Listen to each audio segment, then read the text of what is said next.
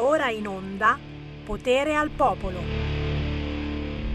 Sì, sì, sì, è stato un flop. È stato un flop la protesta dei Green Pass. Dammi la basetta marrosa, dammela, ho bisogno della basetta marrosa. La protesta dei no Green Pass è stata un flop. Neanche un'offesa ai giornalisti. Che so, uno scemo, deficiente, rimbambito. Cioè, c'erano i giornalisti che andavano lì proprio a quei pochi che dicevano no Green Pass, libertà, andavano lì e dicevano ma no, non mi dici niente che sono un giornalista? Picchiami, ma per favore, ma per piacere. Buon pomeriggio da Sammy Varin, Potere al Popolo. Già, guardate come sono bello di rosa vestito, ma oggi inizio la trasmissione in compagnia, perché ho portato per farvi un saluto la famiglia Varin. Dai. Allora, giù la base, silenzio assoluto per 2 minuti e rifacciamo le presentazioni, perché voi non siete aggiornati, cari ascoltatori. Quella che vedete lì è Tabata. Eila, che non è la prima volta che parli su queste frequenze. No. Ormai avete intervistato anche Gabby? Sì. Cavolo, ormai siete degli abitué. Tabata, 10 anni. Di fianco a lei non è figlia, ma è semplicemente amica, ma oggi l'abbiamo adottata. C'è Greta. Ciao Greta. Ciao. Ah, tu ne hai 9, non li hai ancora compiuti 10, eh? Sì, ma ad ottobre manca poco. Oh, ecco, diciamo, facciamo le cose fatte bene. E poi, signori, guardate qua di fianco a me, è figlio di cotanto padre, c'è Elia Varin! Ciao! Allora cosa racconti? Allora, cosa devo raccontare? Non lo so, la tua vita a puntate. Prima di tutto, che cavolo siete venuti a fare oggi in radio? Non lo so, ci hai portato te. Noi non se lo chiede neanche. Siamo venuti a portare un gatto. Vero? Un gatto. A chi? Alla Sara. Alla Sara. Perché alle 13:30 arriva la Sara dei bambini strappati e lei, siccome c'ha una specie di fattoria con galline, un riccio mi pare anche. Sì, anche un pesce rosso. Andrà d'accordissimo. Gli abbiamo portato un gattino, perché noi abbiamo la casa piena di gatti. Che sta miagolando in questo momento. Pazzesco. Oh, c'è qualcuno che volete salutare? Dai, tutti i vostri amici, fate qualche nome, Vai, Greta, dai, Greta. Quale facciamo? Alice e Micol. E tu, Elia? Jacopo e Warren, che il suo vero nome è Luigi. Fantastico, tutti amici di YouTube naturalmente, quelli con cui giocano ormai, ragazzi, siamo tutti degli YouTubers, compreso il Sammy Varin, già, che vi lancia subito la canzone indipendente. Siete pronti? Vai!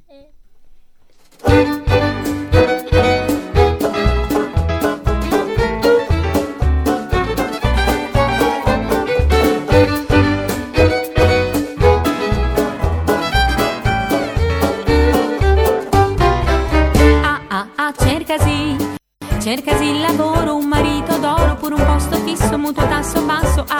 Cercasi un corpo perfetto, senza alcun difetto, con qualche ritocco, oppure anche rocco. Cercasi, ma io no. Io cerco 4 piscioline, tanti fiori e di lilla, la casa nella prateria, una casetta in Canada. Amore, io cerco amore, quello che ti dà la felicità anche se non ne ha. Io cerco amore con la A maiuscola, quello che scalda il cuore, che dona il buon umore, quello che a volte tace per renderti felice, e questo è quel che fa per me.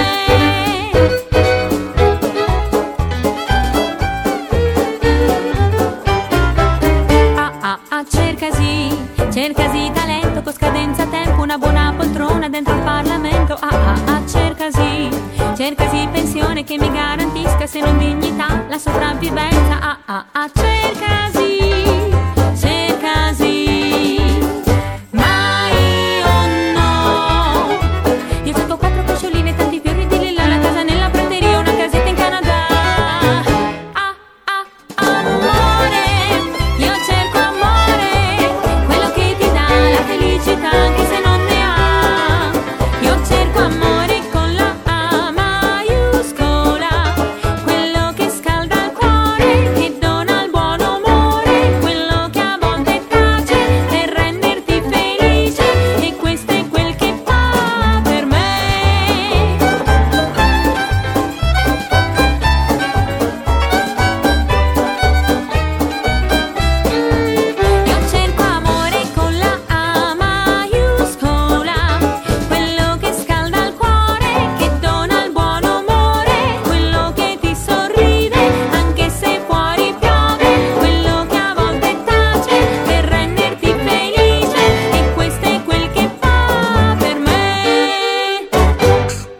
come siamo allegri, ragazzi, come siamo allegri. Cos'è sta cosa che la Lega ha detto no al Green Pass? Ha messo un po' di allegria in più. Bene, bene, bene, molto bene. Cercasi, Monia, Angeli, un po' di Charleston, anni 20-30, per augurarvi il buon pomeriggio da Sammy Varin. Potere al popolo, siamo al giovedì, e al giovedì spesso e volentieri è con me il mio compagno di programma, o compagno in senso lato, of course, eccolo lì, alghe, Andrea De Palo. Alghe no. Qui, no? Ci sono. Eccolo lì, ciao Andrea, com'è?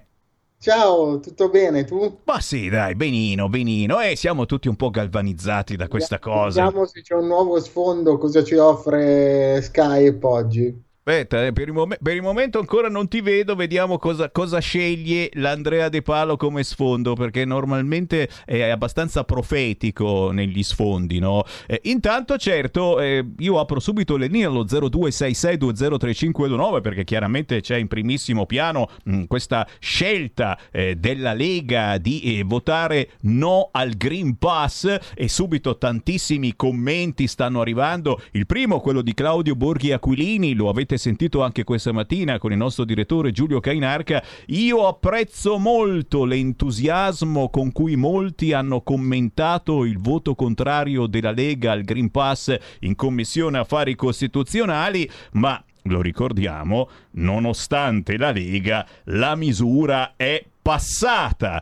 C'è una piccola differenza, che adesso non è più il governo, ma è il Parlamento che ha detto sì al Green Pass, e questa è la differenza che fa rilevare proprio Claudio Borghi Aquilini, nel senso che tutto è avvenuto in Commissione Affari Costituzionali, che rappresenta in piccolo un Parlamento. Torneremo tra pochissimo sull'argomento. Giustamente, se arrivano chiamate allo 0266203529 le sentiamo, ma con l'Andrea De Palo parleremo anche di un qualcosa d'altro, visto che il giovedì si parla purtroppo spesso anche di disabilità. Con noi abbiamo Vincenzo Zoccano. Vincenzo! Ciao, buongiorno Vincenzo. A tutti, buongiorno, un abbraccio particolare mi sia consentito all'amico Andrea De Palo. Lo so, è bello abbracciare l'Andrea, ragazzi. Lei è un bell'uomo, No, lei è un bell'uomo, ma questo lo devono giudicare le donne. Il mio è un abbraccio naturalmente amichevole, fraterno, perché con Andrea, insomma, condividiamo gli stessi valori, condividiamo tante cose, oltre che la disabilità che ci fa compagnia, evidentemente sine die, no? Ogni giorno io e Andrea abbiamo questa compagnia, ma con la differenza che non la si fa pesare agli altri, anzi noi crediamo che dobbiamo essere cittadini fra i cittadini e far parte di questo grande paese che è la nostra Italia, farla crescere correttamente e soprattutto non siamo un costo, ma siamo un investimento. Questo è una piccola pungolatura che faccio alla politica. E adesso ci mettiamo a pungolare, ragazzi, perché questa trasmissione serve proprio per questo, visto che la nostra radio è anche ascoltata da molta politica, non soltanto ultraleghista, ci mancherebbe altro, ma un po' di tutti gli schieramenti. Pungoliamo, e io cedo subito la parola proprio all'Andrea De Palo, che certamente contraccambia i saluti. Io e Andrea ormai sono saluti, non dico quasi homosex, però c'è un affetto che va al di là, ecco. Diciamo che è di moda, Andrea, lo sai che insomma c'è l'affetto, ma ci fermiamo lì, più che l'affetto l'affettato, insomma, un abbraccio affettato, proprio così, quello che volevo dire. Siete Radio More Usorio, dai, abbiamo capito. Ah, mamma mia. Senti, però Andrea, oggi il Vincenzo l'abbiamo invitato per un motivo molto molto serio davvero, che ha fatto arrabbiare anche molta gente sui social, e che riguarda le ultimissime Paraolimpiadi, ragazzi. Vuoi tirarlo tu l'argomento? Dai, lancialo Andrea. Bene, pare che il valore delle medaglie dei nostri atleti paralimpici, da quello che ho capito dall'articolo, poi Vincenzo mi correggerà, è ben diverso da quello che è il valore economico delle medaglie degli atleti considerati normodotati. E c'è anche, da quello che mi parlava Vincenzo, da quello che diceva Vincenzo, un forte punto di squilibrio sul sostegno agli sport paralimpici. Peraltro, Sammy, se mi dai 2 secondi in più, come no? Vorrei fare i complimenti all'amica e collega di lavoro Ariola Trini, che ha vinto nel nuoto paralimpico diverse medaglie. Grande Ariola, continua così, ne stai aggiungendo delle altre alla tua numerosissima collezione e ci rendi tutti quanti orgogliosi. Sono contento di essere tuo amico e tuo collega nel lavoro di tutti i giorni. Cavolo, anche noi siamo contenti e complimenti, super complimenti.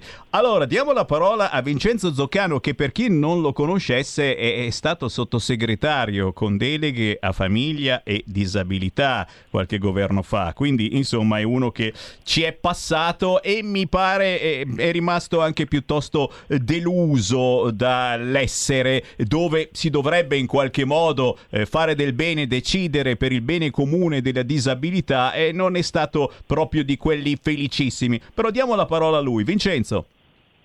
Grazie Sammy, grazie Andrea e ancora buongiorno agli ascoltatori di RPL. Allora, in buona sostanza, perché Sammy dice correttamente che sono uno dei delusi, ma perché delusi come credo la maggior parte degli italiani, perché la disabilità oggi viene vista come un costo, come dicevo prima, e non come un investimento, perché se c'è un costo, insomma tutti noi non paghiamo mai volentieri posti, ok? Ma se questi costi scoprissimo che invece sono degli investimenti, allora ecco che diventa appetibile. Se io quindi investo e non spendo per la disabilità, e quindi metto in condizione la persona con disabilità di crescere e di essere produttivo con le sue abilità residue, con l'aiuto della famiglia, le famiglie che sono elementi importantissimi e guai se non ci fossero,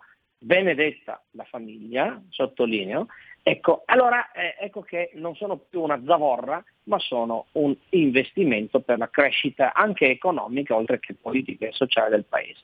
Allora, per le medaglie evidentemente c'è qualcosa che non funziona. Voglio spezzare una lancia, però me lo consentirete, a favore del Comitato Paralimpico, perché sembra che sia il Comitato Paralimpico la causa di questo squilibrio. No, non è così, nel senso che purtroppo per come sono strutturate le Paralimpiadi, per le innumerevoli medaglie, il medagliere è molto ricco, evidentemente il Comitato Paralimpico fa molta fatica a tenere botta, come si suol dire, e quindi in qualche maniera non riesce a equiparare il costo della medaglia olimpica paralimpica a quella olimpica.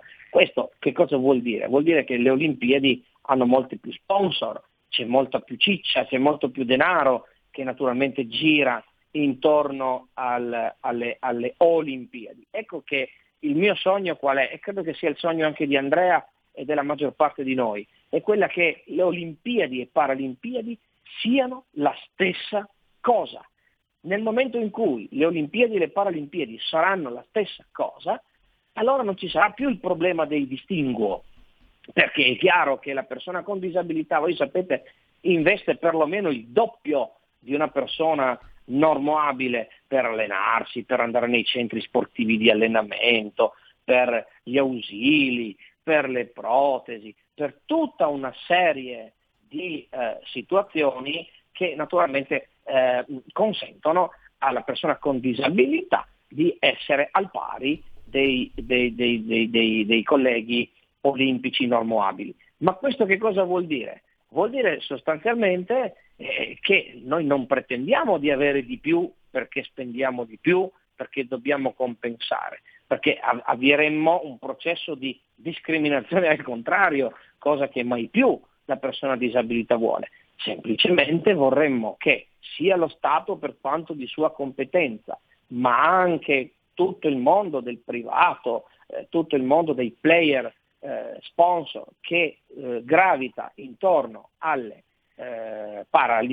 Olimpiadi, sia attento anche alle Paralimpiadi. Ma questo non potrà avvenire facilmente se non con un'equiparazione reale, sostanziale, non solo formale, perché formalmente le Paralimpiadi sono già state parificate alle Olimpiadi, ma è solo un'equiparazione formale.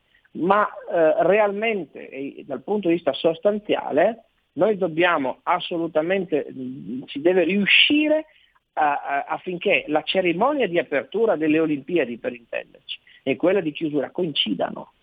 Il portabandiera deve essercene uno olimpico e uno paralimpico. Le categorie sfilino, le categorie gareggino in un contesto assolutamente cronologicamente uguale.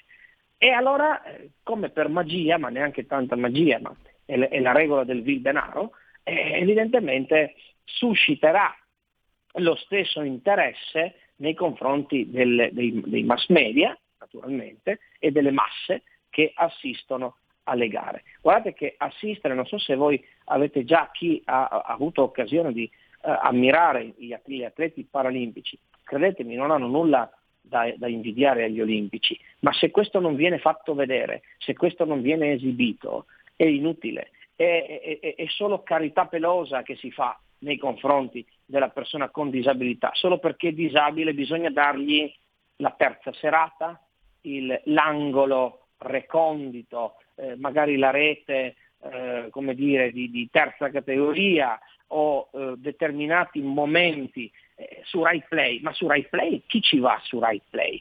Ci va soltanto chi ha una connessione adeguata, chi è pratico degli smartphone, dei computer e quant'altro, ma la massa non va su Rai Play. Quando siamo in macchina non siamo in grado facilmente di andare su Rai Play. Quando siamo in spiaggia non guardiamo Rai Play, diciamoci la verità. Allora, per cortesia, i canali generalisti e soprattutto quelli della Rai dovrebbero dare uno spazio maggiore, ma anche loro sono in difficoltà. Perché? Perché le Paralimpiadi si svolgono, benché nello stesso luogo delle Olimpiadi, si svolgono in momenti separati e quindi abbiamo già il problema del fuso orario, no? Mi pare abbiamo avuto con Tokyo, e quindi se accanto al fuso orario ci aggiungiamo che vengono relegati in orari impossibili, in corner, chiamiamoli così, in angolini anche dei mass media, questo non fa onore. È per forza che poi i nostri atleti paralimpici, che non fanno polemica, io anzi faccio un appello a tutti, anche ai mass media, non coinvolgete gli atleti, questa non è una polemica, questa è una constatazione di fatto, e l'atleta non dirà mai sì, avete ragione, ci pagano meno, siamo degli sfigati, scusate il termine colorito, non lo diranno mai. Ma perché? Perché loro sono contenti, loro sono degli sportivi, sono degli agonisti, sono dei patrioti, gente che porta in alto il tricolore, lo fa con sacrificio, con lo stesso, anzi ancora più sacrificio forse degli altri, ma questo non è un elemento distintivo. Questo però deve essere assolutamente, noi dobbiamo metterli in grado di essere cittadini fra i cittadini, atleti fra gli atleti, e tra una medaglia olimpica e una paralimpica non c'è nessuna differenza, né economica, né sportiva, né sociale. E invece c'è oro, 180.000 euro contro i 75.000 se sei disabile, medaglia d'argento 90.000 euro contro 40.000 se sei disabile, bronzo 60.000 euro contro 25.000 se sei disabile. E io ringrazio Vincenzo Zoccano, già sottosegretario con deleghe a famiglia e disabilità. Gli ultimi 2 minuti li diamo però ad Andrea De Palo. Andrea. Hai perfettamente ragione su tutto. Io vorrei vedere anche non solo Olimpiadi e Paralimpiadi insieme, ma vedere atleti normodotati gareggiare con i cosiddetti atleti con disabilità, perché magari, come è stato dimostrato in passato, c'è anche qualcuno che con le protesi può correre altrettanto forte di chi non ha le protesi, quindi questo è fattibile. E soprattutto quello che a me dispiace non è tanto il ridotto valore delle medaglie per gli atleti in quanto tali, perché la maggioranza degli atleti con disabilità che conosco va alle Paralimpiadi appunto un onore, un piacere non è un lavoro. Il problema è che queste medaglie si ripercuotono negativamente sulle associazioni sportive che danno la possibilità a questi atleti di gareggiare, perché direttamente o indirettamente incassano meno fondi anche le ASD, e quindi c'è meno possibilità di preparare gli atleti, possibilità di preparare meno atleti, possibilità di portarli a meno gare, quindi questo si riflette negativamente su tutto il movimento sportivo paralimpico. E io ringrazio. Era una precisazione che secondo me andava fatta. E io ringrazio. È corretto. Gente, come al solito, grazie perché siete forti, perché ci trasmettete la vostra forza. Chi ha una disabilità non è disabile, ragazzi, ma ha una marcia in più, e queste marce, ragazzi, le stiamo scoprendo in questa trasmissione. Io posso soltanto essere felice che l'Andrea De Palo ha dato questa idea al Sammy Varin, quello di proporre una trasmissione settimanale sulla disabilità. Vincenzo Zoccano, Andrea De Palo. Grazie davvero, grazie per l'opportunità. Alla prossima, ciao. Grazie a voi. Ciao. Il futuro appartiene a chi fa squadra. Le radio italiane si uniscono per giocare la partita da protagoniste. Nasce l'app Radio Player Italia. 140 stazioni in una sola rete. Scegli la tua preferita e ascolta il suono perfetto del digitale. Gratis, senza registrazione, senza interruzioni, compatibile con tutti i device. Le notizie, la compagnia, la musica scelta da chi la ama, la conosce e la vive. Scarica Radio Player Italia. Il futuro batte con la radio nel cuore. Anche RPL è disponibile su Radio Player Italia.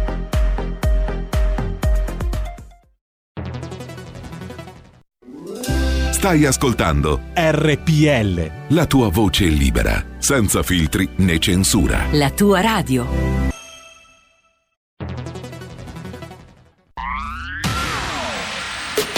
La radio si modifica, semplifica, da Plus la musica purifica. Dove vuoi, con chi vuoi, rilassati e vai, la Digital Radio non ti molla mai.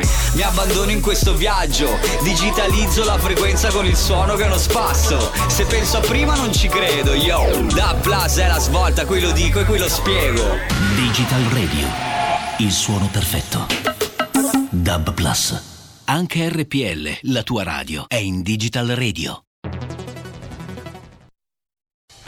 Porta con te ovunque RPL, la tua radio. Scarica l'applicazione per smartphone o tablet dal tuo store o dal sito radiorpl.it. Cosa aspetti?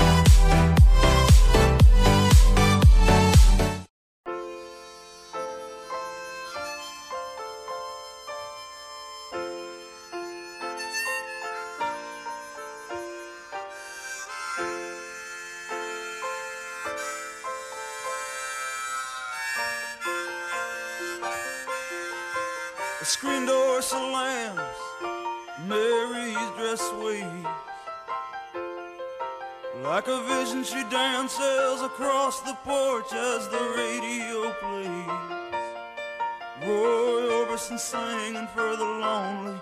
Hey, that's me and I want you only. Don't turn me home again, I just can't face myself alone again. Don't run back inside, darling, you know just what I'm here for. So you're scared and you're thinking that maybe we ain't that young anymore. Show a little faith, there's magic in the night. You ain't a beauty, but hey, you're alright. Oh, and that's alright with me. You can hide with your covers and stuff.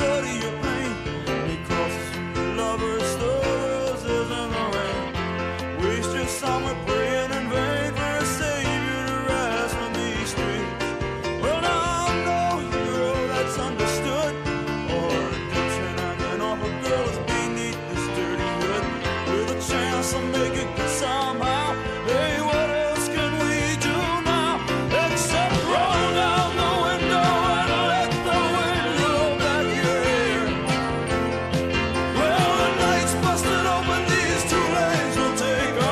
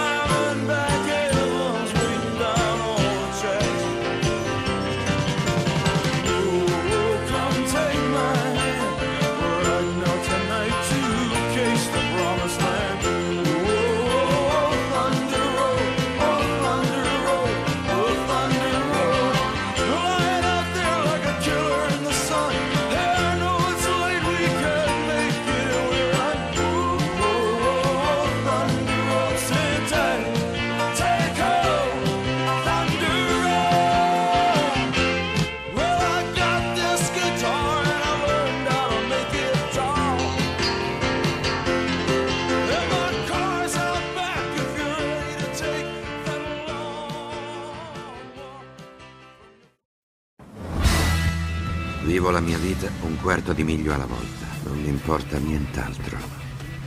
Per quei 10 secondi io sono libero. Sulla strada della libertà con Roberto Maggi e i suoi ospiti ogni domenica a partire dalle ore 8, solo su RPL, la tua radio.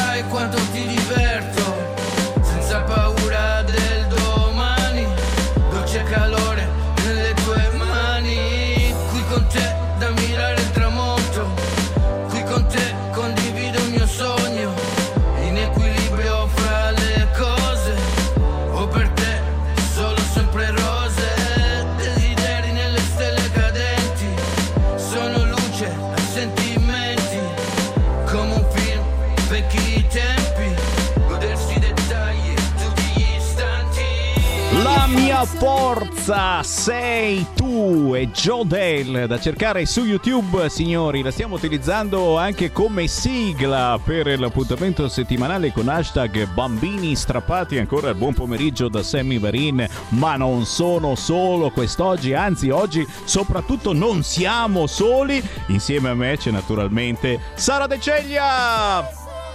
E benvenuti a tutti i radioascoltatori e chi ci sta seguendo da tutte le piattaforme social. Eh sì, perché siamo ovunque, visto che ci bloccano qua, là, su, giù, e dobbiamo essere ovunque. Esattamente. Oggi, come avevo preannunciato, varchiamo i confini italiani, Sammy, perché questa storia si consuma, nasce perlomeno questa famiglia che sta per avere una bambina, e in buona sostanza però questa futura mamma decide di recarsi presso la sua terra d'origine, quindi siamo in Grecia, e da lì purtroppo non fa più ritorno. Oggi abbiamo degli ospiti di eccezione, abbiamo Emilio Vincioni, l'avvocato Irene Margherita Gonnelli e la dottoressa Marinella Colombo, responsabile dello sportello Jugendamt. Quindi do a loro il benvenuto, ma vi voglio presentare la nostra piccola mascotte. Eh sì, oggi ci abbiamo, ragazzi, oggi insieme alla famiglia Varina allargata c'è anche...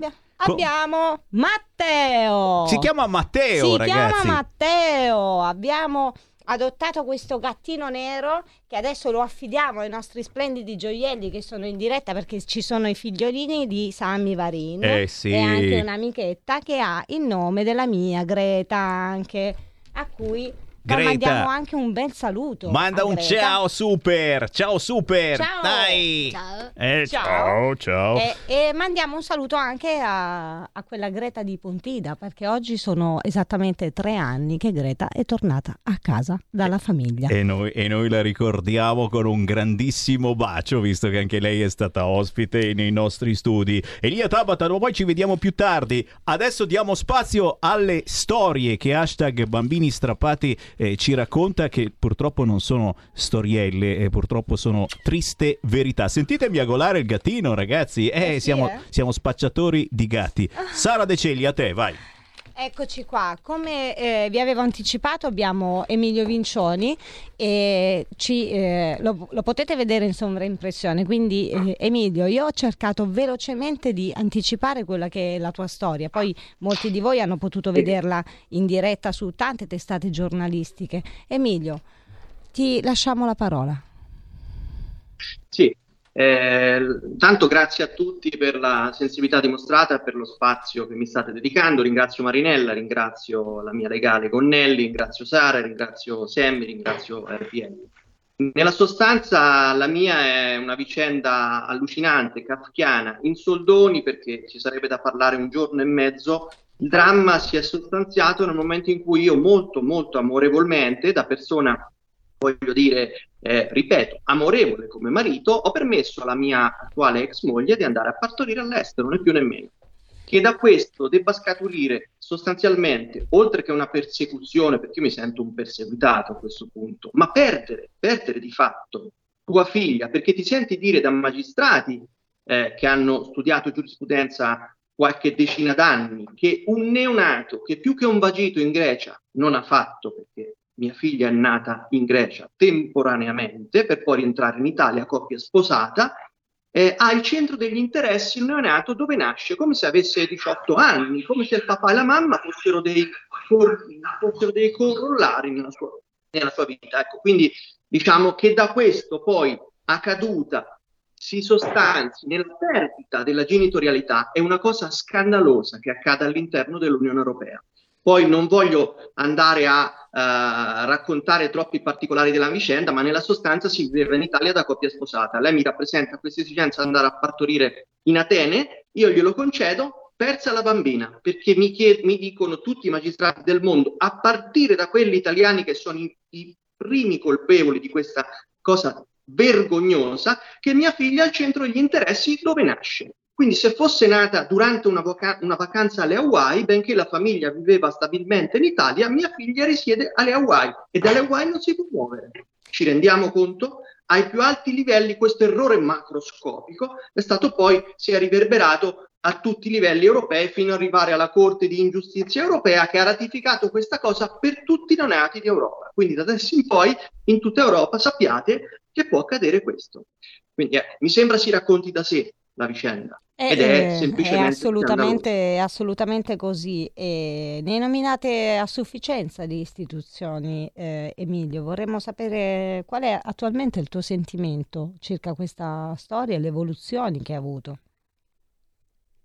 Il mio sentimento è di totale rancore, perché non si può non avere rancore verso le istituzioni italiane e poi europee che trattano la vita dei minori in questa maniera qua. Tra l'altro colgo l'occasione, poi immagino ne parlerete in maniera più dettagliata, per ringraziare nuovamente Marinella, che a suo tempo, tra le varie cose che ha fatto per darmi una mano, un sintetico documento scrisse che ad oggi sembra profetico, nel senso che oltre a raccontare quello che già stava avvenendo, ha previsto il futuro, ma non perché ha delle capacità da medium. Evidentemente, essendo esperta, sapeva benissimo che la prassi è questa, perché ad oggi sono perseguitata anche dal punto di vista economico. Rischio l'arresto se vado in Grecia, io la vittima insieme a mia figlia rischio l'arresto e rischio il pignoramento dello stipendio del conto corrente, che sono 4 anni che lotto per i diritti di mia figlia.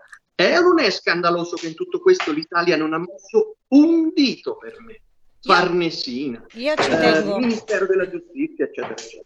Io ci tengo a specificare che attualmente, perché è un dato che mi ha molto colpito, Emilio Vincioni deve corrispondere €400 al mese, che è assolutamente il corrispettivo mensile che un lavoratore greco prende. Quindi oltremodo agghiacciante questa storia.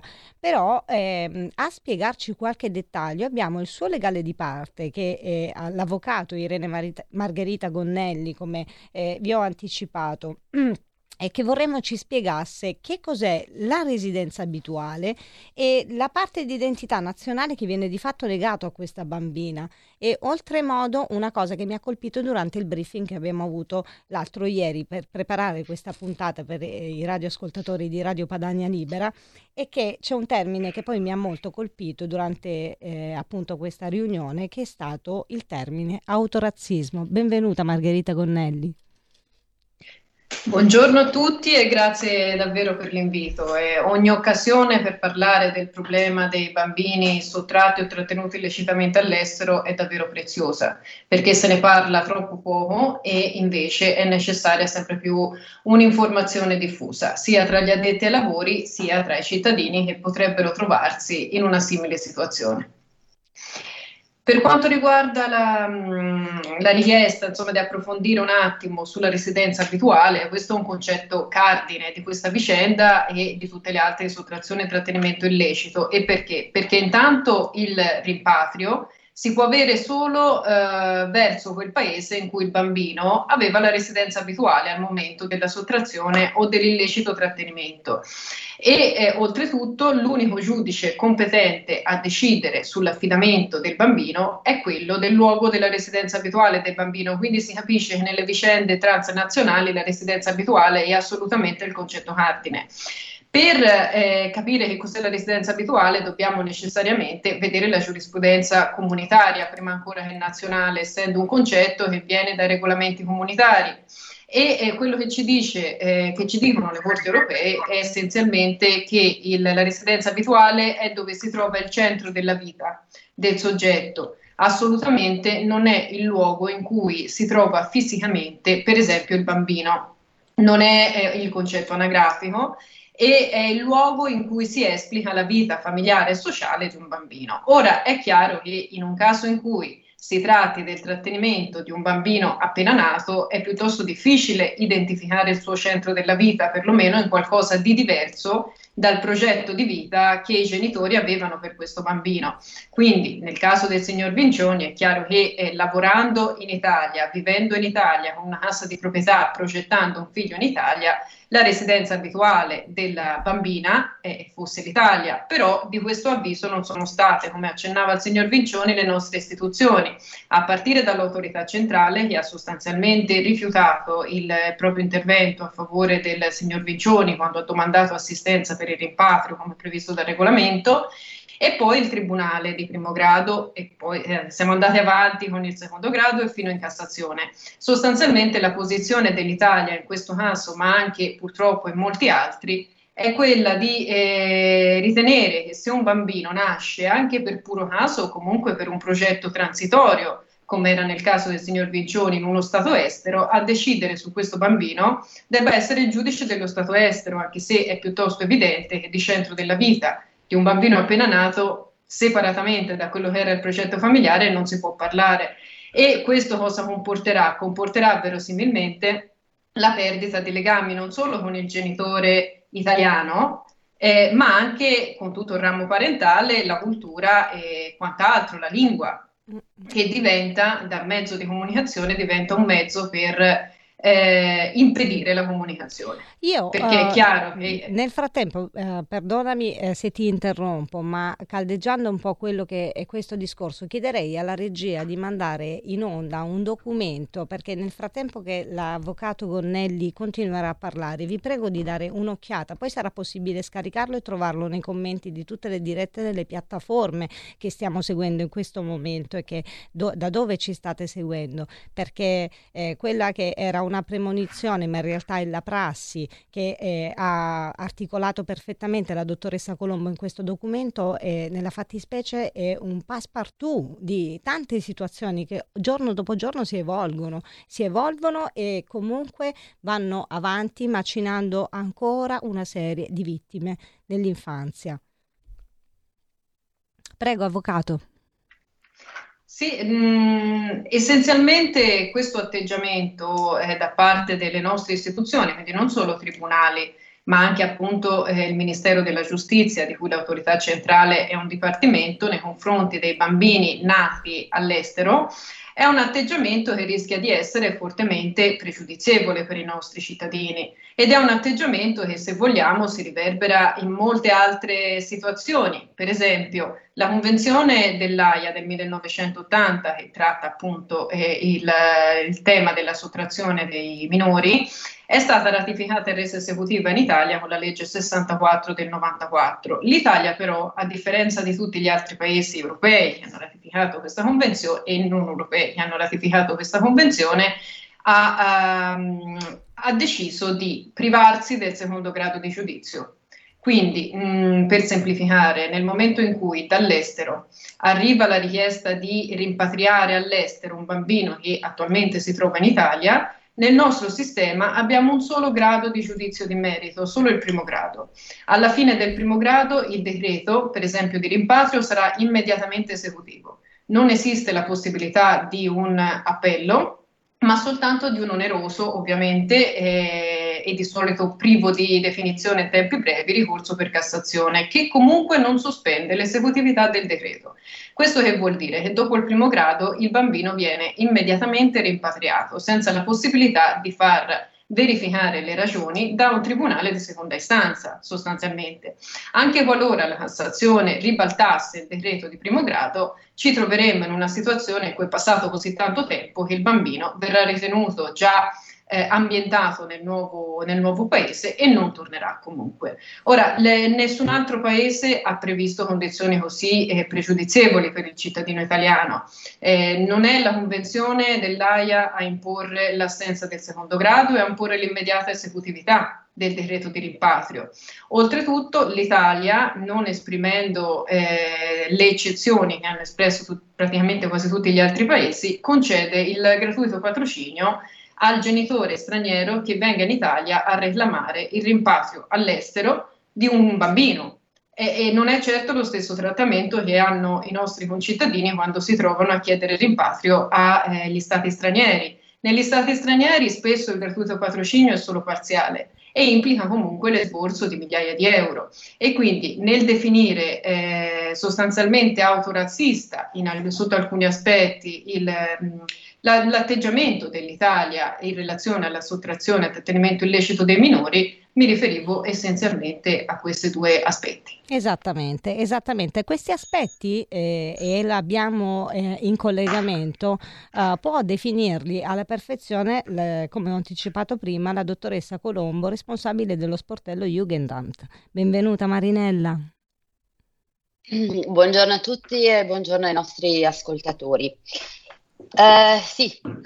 Questo termine di autorazzismo ha fatto molta strada, ma è quello che meglio definisce l'atteggiamento delle nostre istituzioni, perché io su questo dissento da Emilio. Non è che le nostre istituzioni sono inermi o sono assenti, al contrario, le nostre istituzioni sono molto attive, la nostra giustizia è molto veloce. Peccato che è molto veloce solo quando si tratta di perseguire un cittadino italiano. Quando la controparte è straniera, il cittadino italiano viene condannato, le cose vengono pignorate con una velocità incredibile. Tanto per fare un inciso, io ho 2 figli per i quali dovevo pagare gli alimenti, mi è stata pignorata la casa per mandare i soldi all'estero. Adesso che i figli vivono con me, i soldi che sono ancora fermi in tribunale, che dovrebbero essermi restituiti, sono fermi in tribunale perché, ma forse magari la controparte un giorno potrebbe di nuovo avere delle richieste, figli maggiorenni, Quindi, che sono in Italia, okay? Quindi è l'Italia che si comporta così. Vi faccio un altro esempio, una bambina che sono riuscita a far rimpatriare tanti anni fa dalla Germania, è in Italia, il padre ha ottenuto l'affido esclusivo della bambina, siccome però è un padre e quindi non ha impedito i contatti con la madre, quindi la bambina vede regolarmente, sta regolarmente anche con sua madre, pur non avendo lei più l'affido. Ebbene, la Germania invia a questa donna dei soldi ogni mese perché si possa occupare dell'educazione teutonica della bambina, perché la sua parte tedesca venga comunque tutelata. Ma c'è di più, siccome la signora ha detto alle sue istituzioni tedesche che tra alcuni giorni la bambina sta con lei o la metà delle vacanze la passa con lei, per inciso il padre pur di far fare più vacanze alla bambina pur non dovuto paga l'importo magari anche delle vacanze di tutte e due, ok? Però le autorità tedesche hanno scritto a quest'uomo dicendo che lui è tenuto a pagare il mantenimento. Ecco. Sto parlando del genitore italiano che ha l'affido esclusivo, ok? Questo è quello che fanno le autorità straniere. Quello che fanno le nostre autorità che cos'è? Emilio non paga al 100% questo importo assurdo che hanno deciso che debba andare in Grecia, beh, si attivano subito. Ignoriamo lo stipendio, ignoriamo tutto quello che c'è da pignorare, tanto gli italiani bene o male una casa ce l'hanno, gliela portiamo via, li buttiamo per strada, dov'è il problema? Quindi, ripeto, questi procedimenti contro i cittadini italiani sono velocissimi e deficientissimi, per cui non me la sento assolutamente di parlare di inerzia delle nostre istituzioni. Le nostre istituzioni sono molto solerti nel accontentare qualsiasi tipo di richiesta più o meno giustificata che arrivi dall'estero. E quindi molto Marinella spesso, ci troviamo sempre di fronte al solito impasse. Durante la nostra chiacchierata mi ha molto colpito quello che è successo durante il 2018 attraverso le istituzioni che addirittura cercavano riferimento in te. E vorrei che raccontassi un po' al pubblico cosa stava accadendo in quel momento. Allora, Sono tantissimi anni che io mi occupo di queste cose e come tutti sanno io non ho mai preso parte né per le mamme né per i papà. Io ho sempre cercato di difendere gli interessi del genitore italiano quando il bambino è stato illecitamente portato o trattenuto all'estero. Adesso qui nessuno sostiene dei sottrattori di bambini che se li portano in Italia, ma raramente è così, di solito è sempre il contrario, il genitore italiano è vittima della sottrazione e quindi, ripeto, io sono sempre da quella parte. E siccome ho notato, per esempio, come diceva l'avvocato Gonnelli, è stato scritto anche un libro, per esempio, ve lo faccio vedere, non so se si riesce ad inquadrare. Adesso questo libro mandiamo insomma impressione. Eccolo okay. Qui. In questo libro io ho analizzato la ratifica italiana della Convenzione dell'Aia e la ratifica tedesca, cioè ho preso i due estremi, ok? Quindi già leggendo le ratifiche, la parte italiana l'ha già perfettamente spiegato l'avvocato Gonnelli, è chiaro che i bambini e comunque tutti i vantaggi vanno a favore della parte straniera, leggendo la ratifica tedesca invece si vede già subito, già solo leggendo la ratifica, che è veramente molto difficile riuscire a riportarsi a casa un bambino dalla Germania. Tra questi due estremi poi ci sono tutti gli altri paesi che comunque tendono sempre a tutelare i propri concittadini. Ora, quello che i ministeri, le istituzioni ci hanno più spesso risposto è stato vabbè, ma poi se il bambino è all'estero decide il magistrato estero. È vero, certo. Però dovrebbero sapere che, per esempio, quando un bambino è in Italia e viene richiesto dall'estero, il giudice italiano si trova bombardato di telefonate e di scritti di consolati, ambasciate, ministeri tedeschi, che se non altro fanno vedere che si stanno interessando alla vicenda. Questo non avviene mai dall'altra parte, cioè le nostre istituzioni non se ne interessano. Io ho insistito su questa cosa, ho parlato tantissimo per un sacco di anni, parlato, scritto con i differenti governi, i differenti ministeri, i differenti funzionari, i diversi consolati. E alla fine la risposta era, vabbè, però le relazioni diplomatiche. In Polonia c'è la frontiera esterna dell'Unione Europea, in Kazakistan c'è il gas o non so quali altre cose di energia che passano, la Germania è forte, la Germania è detta legge in Europa, quindi non ci possiamo opporre. Allora questo secondo me è un concetto assolutamente distorto, non sono io un diplomatico, lo so che può sembrare presuntuoso dire una cosa del genere, però ho studiato lingue, ho vissuto all'estero e vi posso assicurare che nel momento in cui un italiano si fa rispettare, viene anche rispettato. Il che non significa andare ad insultare gli altri, significa semplicemente esigere rispetto ed è quello che le nostre istituzioni non fanno, scambiandolo per una strategia diplomatica. Non farsi rispettare è una strategia che non porta da nessuna parte. E questo io l'ho vissuto nei vari governi, perché ripeto, sono più di 10 anni che io seguo queste cose, nei vari governi che si sono succeduti. Esatto. Nel 2018, all'epoca del governo giallo-verde, devo dire che è stato l'unico momento in cui invece di essere io a chiamare i ministeri, a cercare di far muovere il console piuttosto che le ambasciate, piuttosto che il nostro ministero degli esteri, eccetera, mi è successo di ricevere una telefonata. E vi dirò di più, non una telefonata dal ministero degli esteri, una telefonata dal ministero dell'interno, a cui ho chiesto 2 volte, dico scusi ma ha telefonato un funzionario, no? Dico scusi dottoressa, ma lei è del ministero dell'interno? Sì sì, mi dice, e si trattava di un bambino italiano all'estero, no? Esatto. Quindi il mio stupore, 1 per essere stata chiamata, 2 perché il ministero dell'interno italiano si stava interessando di un bambino italiano, anche perlomeno per metà, all'estero.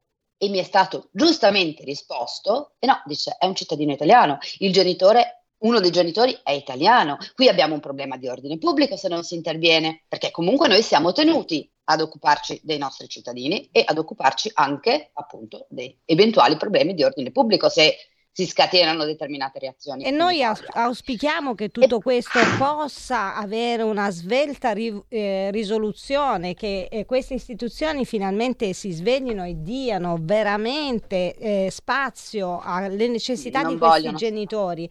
Marinella, per me non vogliono. Lo so, ma noi lotteremo duramente per arrivare anche ad aprire gli occhi e le orecchie di chi ci deve ascoltare. Io faccio un brevissimo saluto e un grande augurio a Lisa e Giuliano, Patrizia e Mirko Novelli sposi. Olè! E ringrazio Emilio Vincioni, l'avvocato Irene Margherita Gonnelli e Marinella Colombo. Successivamente troverete, come vi ho detto, i link dove poter trovare gli approfondimenti e anche quel documento che abbiamo mandato in sovraimpressione. Ringrazio sempre, come al solito, la meravigliosa famiglia di Radio Padania Libera, la tua radio, e mi raccomando genitori, restituiamo il favore, scarichiamo l'app e restiamo connessi. Sì, grazie a tutti, Sammy. Alla prossima settimana, ciao.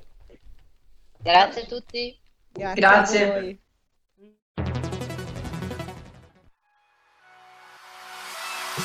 Chi sbaglia paga. Ci metto la firma. Referendum giustizia. 1. Riforma del CSM. Stop allo strapotere delle correnti. 2. Responsabilità diretta dei magistrati. Più tutele per i cittadini. Chi sbaglia paga. 3. Equa valutazione dei magistrati. I magistrati non possono essere controllati solo da altri magistrati. 4. Separazione delle carriere dei magistrati. Stop alle porte girevoli per ruoli e funzioni. 5. Limiti agli abusi della custodia cautelare. Per una giustizia giusta è un equo processo per tutti. 6. Abolizione decreto Severino. Più tutele per sindaci e amministratori. Firma anche tu ai gazebo della Lega, nelle piazze e in tutti i municipi d'Italia. Trovi tutte le informazioni sul sito legaonline.it. Chi sbaglia paga. Ci metto la firma. Referendum giustizia.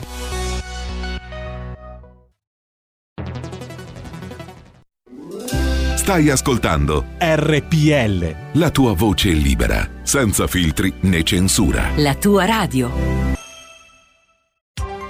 Coming Soon Radio, quotidiano di informazione cinematografica. Shang-Chi è la leggenda dei 10 anelli. Sei il prodotto di quelli che sono venuti prima di te, e che ti piaccia o no, sei anche tuo padre. A settembre. Volevo un nuovo nome, ma non potrò mai fuggire dalla sua ombra. Shang-Chi è la leggenda dei 10 anelli. Dal 1° settembre, solo al cinema. Il film di apertura delle giornate degli autori al Festival di Venezia. Non ci stiamo a casa, faccio una residenza di livello. No. Venezia come non l'avete mai vista. Che carattere però, sta giudecca. Posto vero. Paolo Pierbon, Andrea Pennacchi. Io non la perdo questa occasione. Welcome Venice, il nuovo film di Andrea Segre. Dal 9 settembre solo al cinema. In concorso alla 36esima settimana internazionale della critica di Venezia. A noi non piace il destino, perché il destino è il contrario della libertà. In un mondo senza legge si lotta per la sopravvivenza. Faremo la guerra. Alessandro Borghi, Mondo Cane, dal 3 settembre al cinema. Nel poker l'attesa è tutto. Martin Scorsese presenta uno dei film più attesi dell'anno. All In. In concorso al Festival di Venezia. A me non interessa se hai fatto qualcosa di brutto in passato. Niente può giustificare le nostre azioni. Il collezionista di carte. Sei il giocatore di poker più strano che abbia conosciuto. Non ne hai idea. Dal 3 settembre solo al cinema.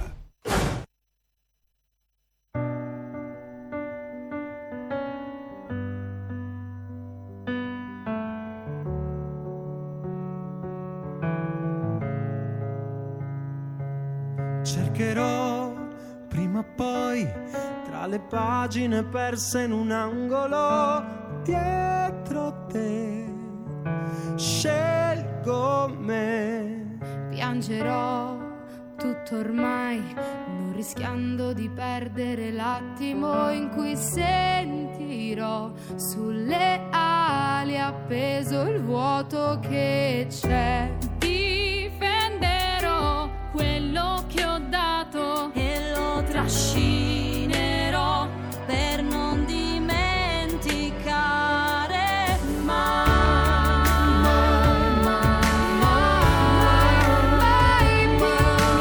dirmi più, perdonare se poi dopo non ti lascio entrare mai lo stesso errore di bruciare, inventiamo muri per non sentire se ancora c'è quanto dentro di te, quanto di vero c'è. Crederò prima o poi tra le parole mai dette che nascono e subito si sciolgono su di noi.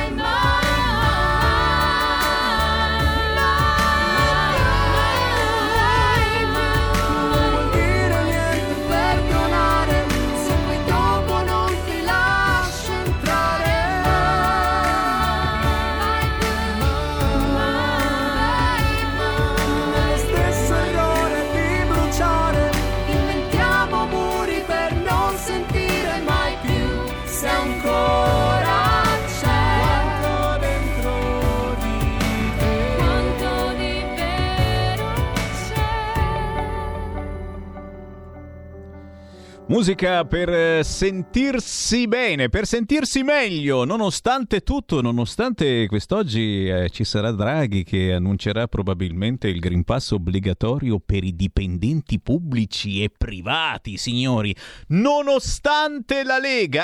Poi ve ne parlo, ma prima cerchiamo di stare meglio e vi ho fatto sentire una musica che serve proprio a questo, a cercare di sorridere al futuro, nonostante appunto la canzone canzone si intitola Mai Più ed è degli Armonium, scritto con l'H, H-A Armonium, e la Y da non confondere con un gruppo anni 70, si chiamavano anche loro Armonium e comunque promuovevano una musica veramente bella anche quella, ma era datata. Qui siamo nel 2021, gli Armonium hanno come portavoce quest'oggi Giuseppe Torrente. Ciao Giuseppe! Ciao a tutti.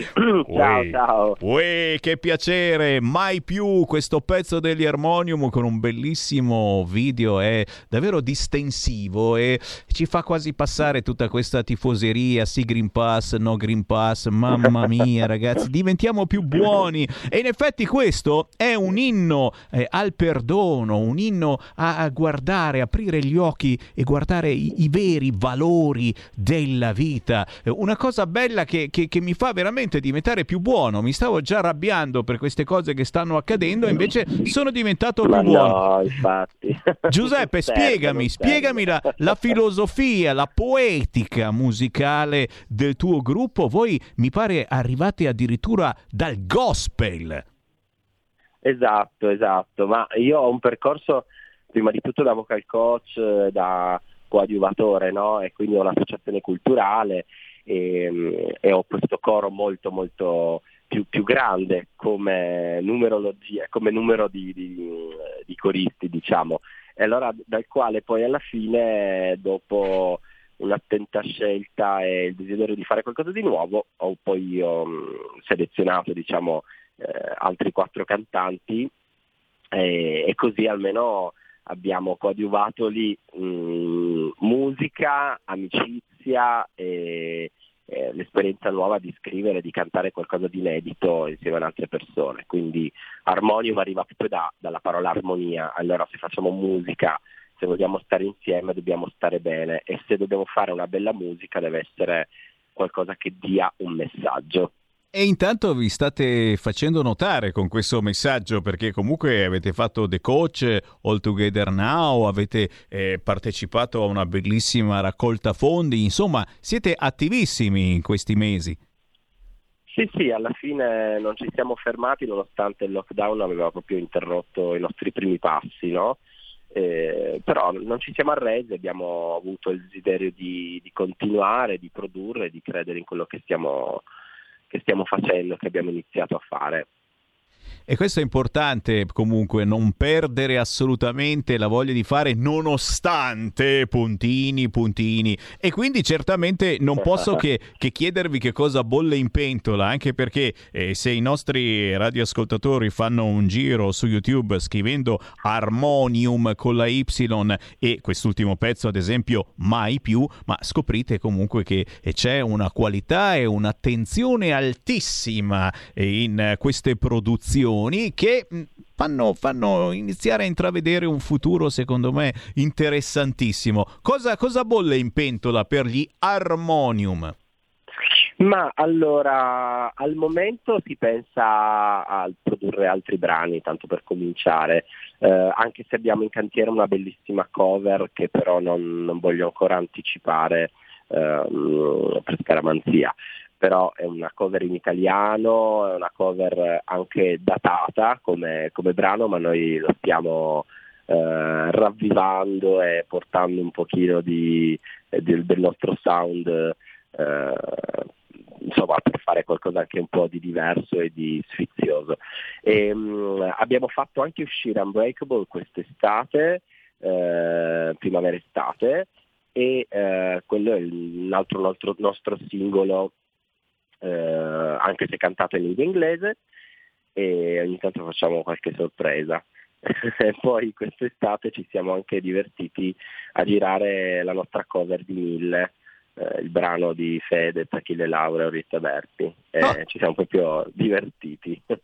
E che vi dicevo, questi non sono assolutamente da perdere di vista, però prima di salutarti è un qualcosa a cui io tengo in modo particolare e che cerchiamo di trasmettere anche da queste frequenze. veramente l'importanza, come dice questa canzone, mai più, degli Armonium, dei valori della vita. Non pensi davvero che la musica di oggi sia troppo spesso spoglia di questi valori, o meglio che forse siano stati completamente sostituiti da altri valori? Quale importanza trova nella vostra musica, nel vostro modo di cantare, questa situazione, i valori con la V maiuscola? Guarda che sembra una domanda abbastanza stupida, ma non lo è. No, assolutamente, anzi stavo proprio dicendo che è una domandona, perché si potrebbe stare a chiacchierare proprio un pomeriggio intero.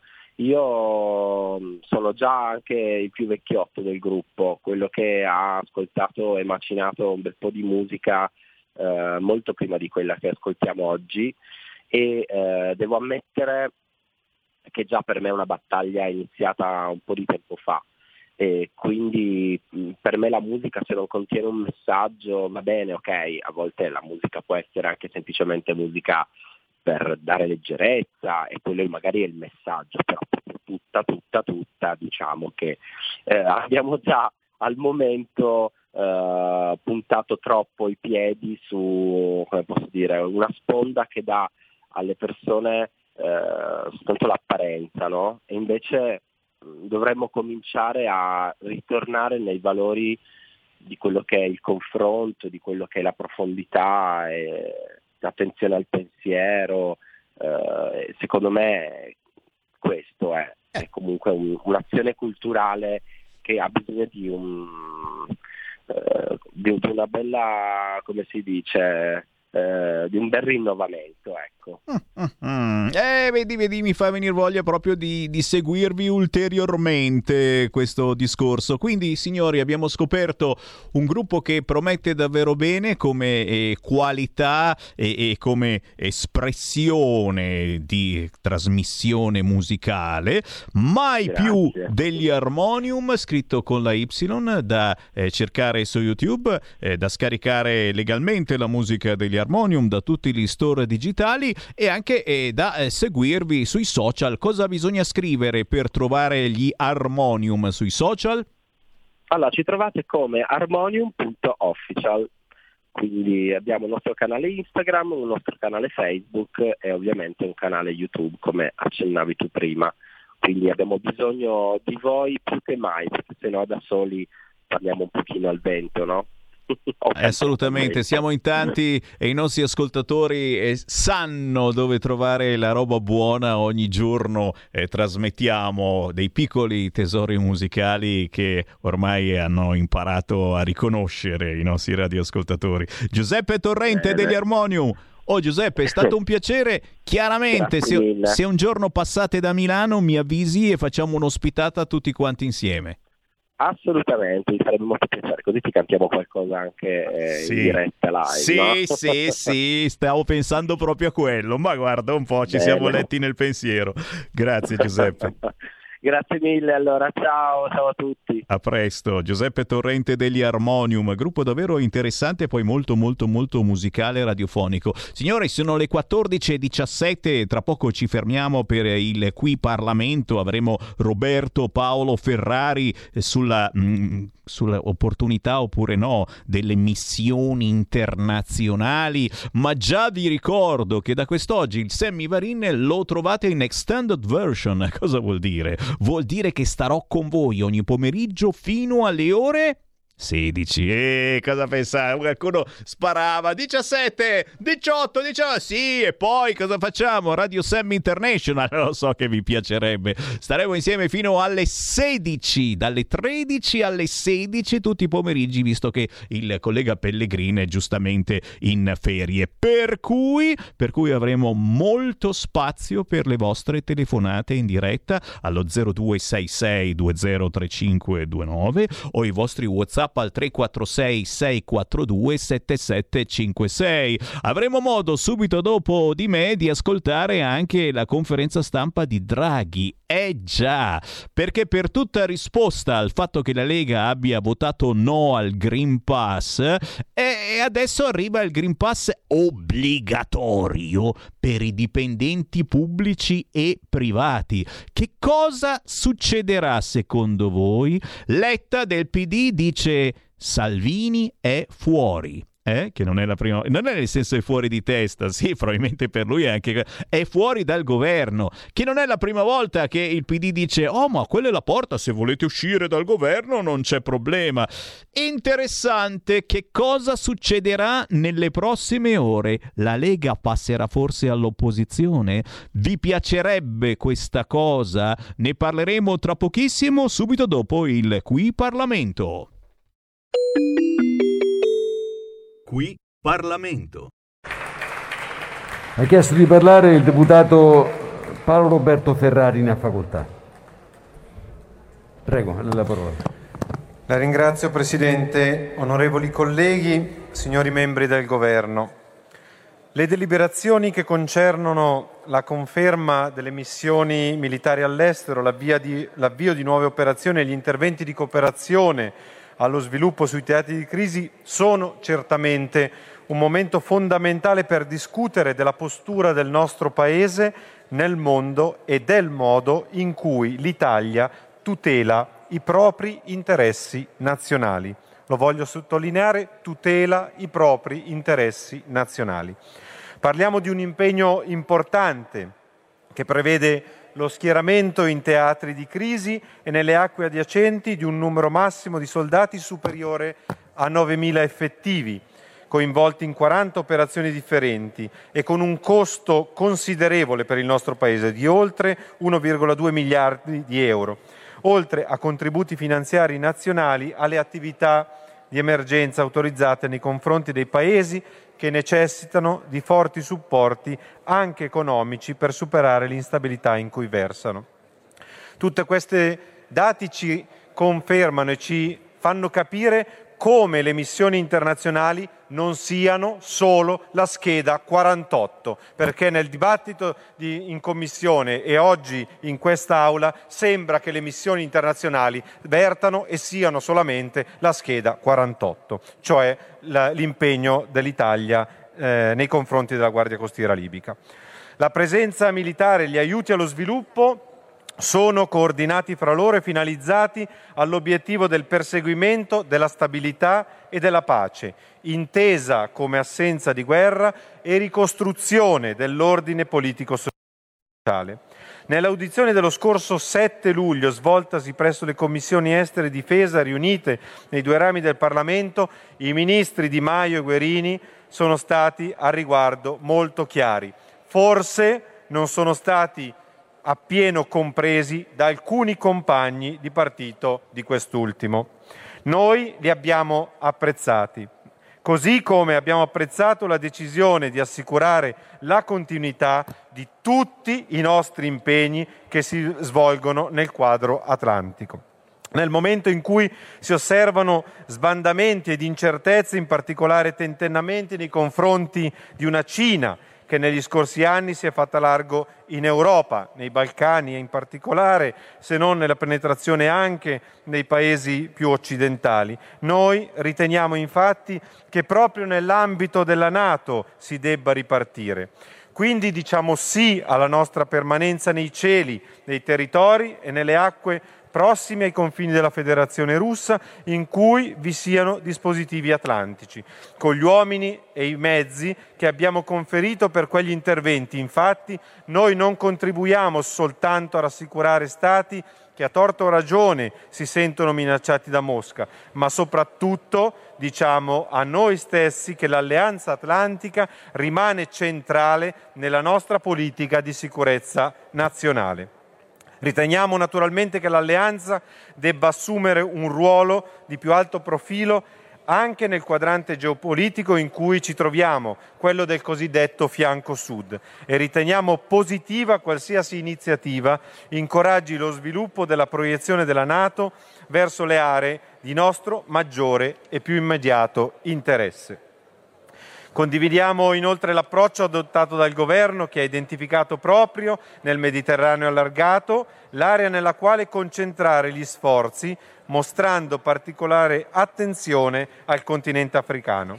Con le deliberazioni del scorso 17 giugno si è infatti deciso di accrescere la nostra partecipazione alla Task Force Takuba nel Sahel e soprattutto si è potenziato il contingente in Libia, ora forte di 400 effettivi, che contribuiscono nel quadro della missione MIASIT al rafforzamento delle istituzioni di Tripoli, mentre tengono sotto controllo anche i flussi migratori diretti verso l'Europa.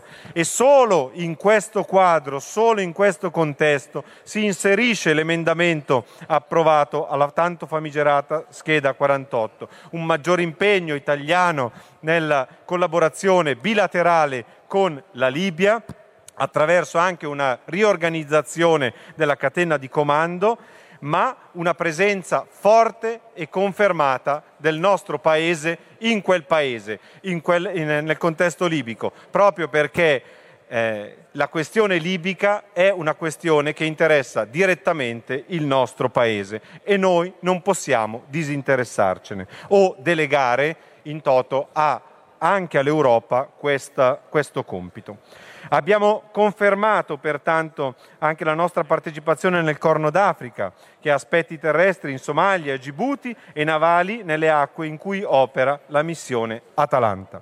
Condividiamo anche la scelta di proseguire l'intervento marittimo nel Golfo di Guinea, a stretto ridosso del delta del Niger, infestato dalla pirateria. Siamo altresì aperti e quanto potrà essere deciso in relazione al Mozambico, che sta subendo significative infiltrazioni jihadiste in una regione energicamente molto importante, in cui sono attive anche imprese italiane. Siamo altresì favorevoli alla conferma della nostra presenza nella missione UNAFOR Med Irini, che potrà continuare a svolgere i compiti di pattugliamento e contrasto al traffico di armi, ma anche, se verrà sottoscritto un memorandum, contribuire alla formazione della Guardia Costiera Libica, nella quale, la missione Irini, noi svolgiamo come Paese un ruolo di alto profilo e guida. Siamo anche favorevoli quindi alla conferma della missione Sea Guardian della NATO, che si è schierata nel Mediterraneo orientale. Siamo contrari a prevederne l'impiego nel Search and Rescue, che rappresenterebbe un incentivo a tentare le traversate, rendendo più difficile il contenimento e la gestione del fenomeno migratorio. Ho apprezzato molto su questo tema l'intervento del collega Berti.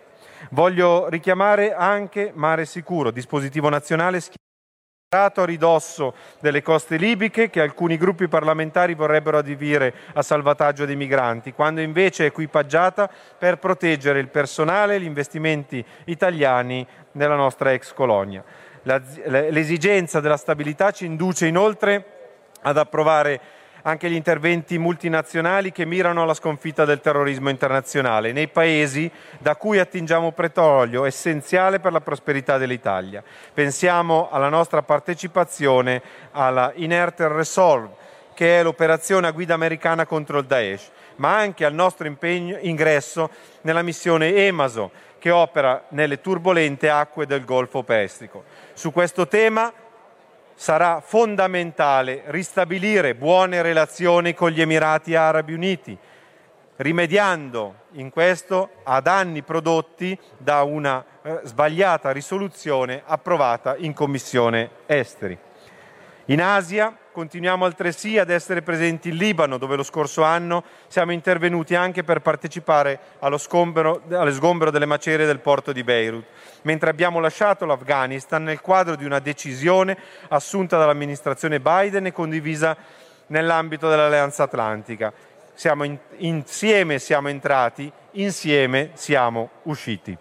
Osserviamo peraltro con preoccupazione quanto sta accadendo nello sfortunato Paese, che comunque il nostro Governo non intende abbandonare a se stesso, ma sostenere economicamente nella speranza di migliorare l'efficacia delle sue forze armate e di sicurezza. Soltanto il tempo ci dirà con quali risultati.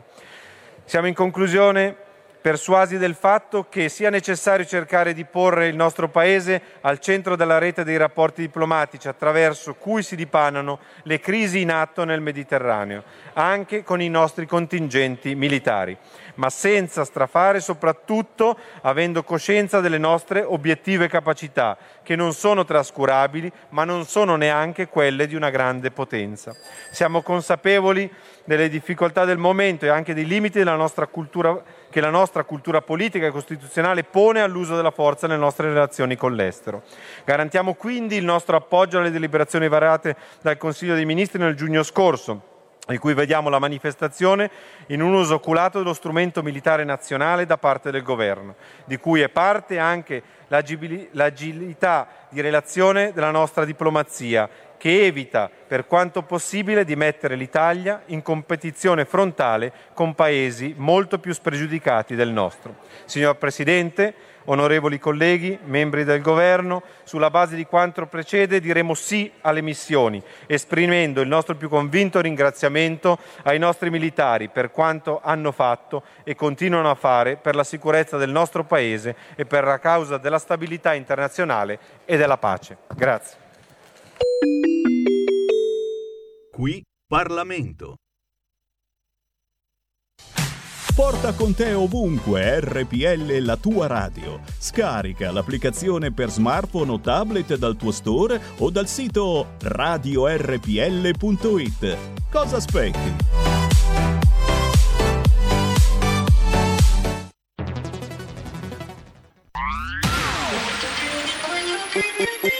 Un suono così non l'hai mai sentito, baby. Da Plus, molto più di quello che credevi. Programmi, musica, multimedialità. Da Plus, suono nuovo di alta qualità. Digital Radio, il suono perfetto. DAB Plus. Anche RPL, la tua radio, è in Digital Radio. Stai ascoltando RPL, la tua voce libera, senza filtri né censura. La tua radio.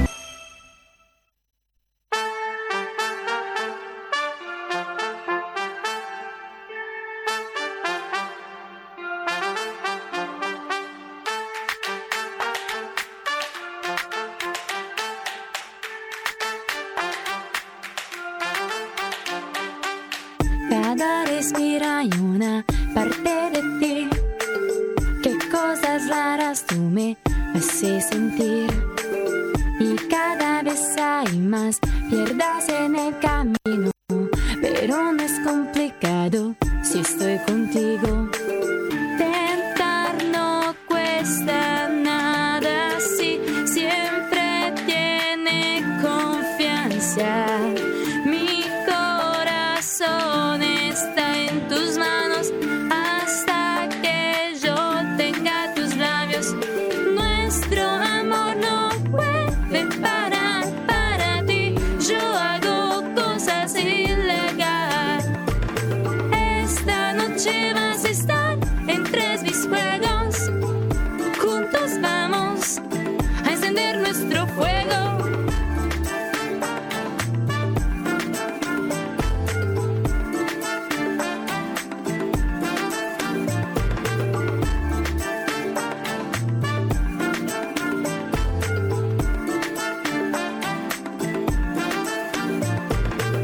Llegaré donde te escucharé, volaré en donde puedo verte otra vez.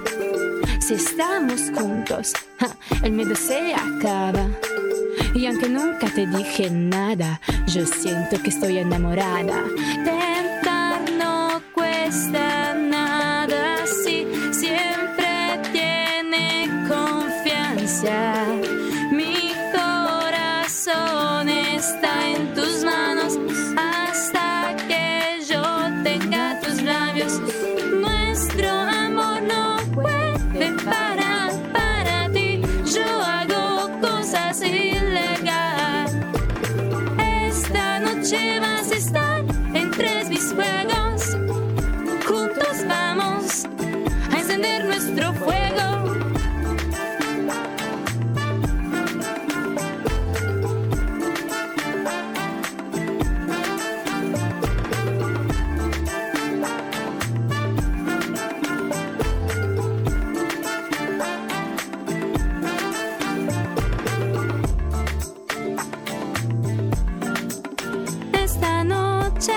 para estar entre mis juegos. Juntos nos vamos a encender nuestro fuego. La musica indipendente di RPL, tanti piccoli tesori, come dico sempre, e anche musica particolare. In effetti è il caso di Heidil, con l'H davanti. Heidil, Nuestro Fuego. E anche in questo caso c'è un bel video, tutta roba fatta in casa, niente spese pazze. Questi sono artisti indipendenti che veramente cantano per una sensazione loro, devono assolutamente trasmettere emozioni attraverso la musica, e Heidil è veramente molto brava nel suo piccolo, è veramente vulcanica. Nuestro Fuego, con il buon pomeriggio rinnovato da parte di Sammy Varin. Questa è RPL, la tua radio. Già, siamo la vostra radio e tra poco ve lo dimostro, perché apriremo le linee allo 0266203529. Parleremo anche di elezioni, ma soprattutto parleremo di territorio, cosa che da sempre RPL fa, e in modo particolare Sammy Varin nella sua trasmissione Potere al Popolo, che da oggi dura fino alle 16. Tra pochissimo ne parliamo. Prima però una sorpresa. Indovinate chi vi passo? Vi passo il nostro imprenditore di fiducia, quello che da sempre ci trasmette voglia di vivere attraverso i suoi prodotti. E come si fa a non conoscere, se siete storici amici di RPL, il grandissimo Alberto Acerbis. Buongiorno, ciao Sammy, ben ritrovato, buongiorno a te, un saluto a tutti gli ascoltatori di RPL, io sono un nostalgico, RPL, Radio Padania Libera, fate voi, va bene tutto. Dove la ci porti? Che non deve...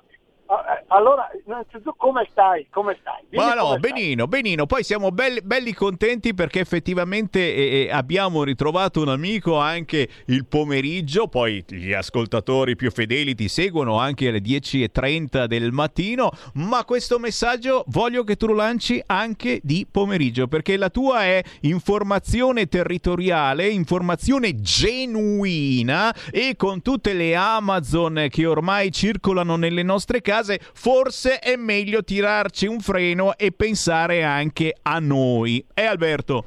Esatto, hai ragione. Io allora sai cosa faccio? Vi faccio la proposta del giorno. Parliamo di olio extravergine di oliva Acerbis, da 40 anni sulla tavola di chi pensa all'olio extravergine di oliva non come un qualcosa per ungere la padella.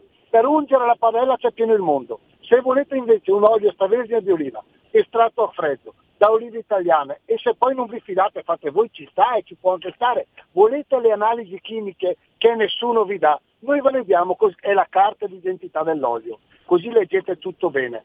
Olio extravergine di oliva Acerbis estratto a freddo da olive italiane. Attenti all'offertone del pomeriggio. 6 bottiglie da un litro estratto a freddo, consegna gratuita in tutta Italia. €68, non si paga il trasporto, e dicendo ascolto RPL questa mattina, ormai ne abbiamo pochissimi, diamo anche un servizio, se volete aggiungere €15, un servizio di piatti, ma non il servizio di piatti quelli della mensa, quelli lì bianchi che fanno piangere, quelli belli, colorati, straordinari, con l'aggiunta di €15. Cosa dovete fare per l'offerta dell'olio e del servizio di piatti? Chiamare questo numero, 030 68 40 48. Chiamate, prenotate adesso, 20 telefonate, però mi raccomando, parliamo di olio importante, combatti il colesterolo cattivo, favorisce quello buono, aiuta la mineralizzazione delle ossa, leccino, frantoio, coratina e oliarola come tipo di olive, il top. Chiamate, prenotate per quando volete voi, imbottigliamo solo prodotto fresco, la scadenza, se nessuno ve lo dice, Valdise me, inizia al momento dell'imbottigliamento, imbottigliamo come avere il frantoio sotto casa, 2 anni e mezzo di scadenza, una cosa pazzesca. Chiamate 030 68 40 408, perché quello che diceva il nonno, ve lo ripeto, Alberto, l'olio bu, è sempre a galla, l'olio buono viene sempre a galla, com'è le belle trasmissioni di RPL. Va bene, caro mio Sammy? Grazie Alberto, veramente un grande onore ospitarti nel pomeriggio di RPL, ma soprattutto l'appello figlio d'Apollo che fa Sammy Varin per tutti voi nuovi ascoltatori e assaggiate la genuinità dell'olio Acerbis e poi ci saprete dire. Grazie Alberto! Grazie a te, buon lavoro, buona musica, buona informazione a tutti voi, vi voglio bene, alla prossima. Ciao Gnari! Siamo liberi, siamo una radio libera. Segnati il numero del conto corrente postale per sostenere RPL 37671294, intestato a RPL via Bellerio 41 20161 Milano. Diventa nostro editore, sostieni la libertà. Segui la Lega è una trasmissione realizzata in convenzione con La Lega per Salvini Premier.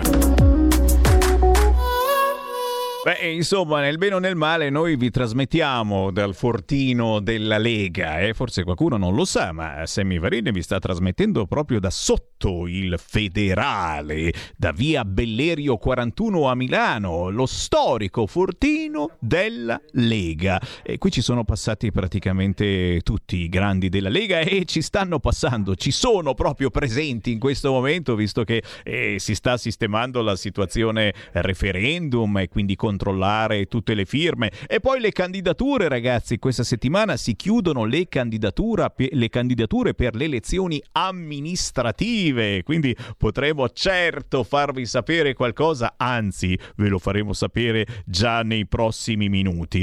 Intanto però non posso non ricordarvi tra gli eventi targati Lega, ad esempio, che oggi alle 17:15 su Sky TG24 c'è Tiziana Nisini, sottosegretario al lavoro. Questa sera alle 20:35 sulla 7 c'è Riccardo Molinari. Domani, venerdì 3 settembre alle 9 del mattino c'è Edoardo Rixi su Rai 3 Agorà Estate e Massimiliano Fedriga domani pomeriggio alle 18:05 su Radio 24 ed è certamente interessante capire che cosa succederà dopo che la Lega ha votato in commissione ieri il no al Green Pass. Intanto, a proposito del nostro capitano, Matteo Salvini sarà a Codogno, qui nell'Interland di Milano, proprio questa domenica alle 16:30, mercato al coperto di Piazza Cairoli a sostegno della lista Lega con il candidato sindaco Francesco Passerini. Chi passa dalla zona? Ma attenzione, parliamo anche di un'altra zona dove si passa spesso e volentieri e molti dei nostri ascoltatori rimangono a bocca aperta perché sembra di essere in un altro mondo. Avete capito bene? Tu dici, ma di quale paese, di quale città stai parlando, Sammy Varin? Sto parlando della bellissima Bologna e guarda un po', abbiamo chi se ne intende di Bologna proprio perché ci gira quotidianamente, ci vive, ma soprattutto si batte per la propria terra, per renderla un po' migliore. Abbiamo in linea Federico Galassi. Hey. Buongiorno a tutti, come state? Ciao Federico, piacere di trovarti. Sì, bene. Siamo bene, stiamo bene. Siamo tutti un po' in apprensione, un po' preoccupati perché certamente queste elezioni amministrative di ottobre si vota, non so se lo avete capito, si vota in centinaia e centinaia di comuni piccoli e grandi, anche grandi come Bologna, e siamo in apprensione perché ormai è la solita battaglia, ci sono le solite fazioni per chi sta da questa parte, per chi sta da quell'altra, ci si aggrappa ai soliti stereotipi e a volte si dimentica quella che è la cosa importante, cioè la valorizzazione, la difesa del proprio territorio, cercando di migliorare la vita di chi vive in quel territorio. A volte questo lo si tralascia molto. A Bologna com'è la situazione? Di che Bologna ci parli? Di quale zona in modo particolare? Io sono candidato al quartiere Porto Saragozza, che è un quartiere molto ampio con la recente riforma che ha unito due grandi quartieri di Bologna, la zona più borghese di Bologna, il quartiere Saragozza, è una zona del ceto medio che è il quartiere Porto, che va dalla stazione a via San Felice, a Porta San Felice, e che quindi viene unito a Porta Saragozza, ed è una zona che ha qualche problema di sicurezza, specialmente in zona Ospedale Maggiore, dove abbiamo i più importanti monumenti, alcuni dei più importanti monumenti della città, come lo Stadio Dallara, l'Arco del Meloncello, la salita verso San Luca, dove abbiamo il cimitero più bello d'Italia, che è la Certosa, e io mi batterò per migliorare la qualità della vita se eletto per i cittadini del quartiere, e sono molto carico perché ritengo che è una battaglia molto importante, anche perché noi presentiamo una lista Lega, andiamo da soli in tutti i quartieri di Bologna, perché abbiamo fatto una scelta molto precisa.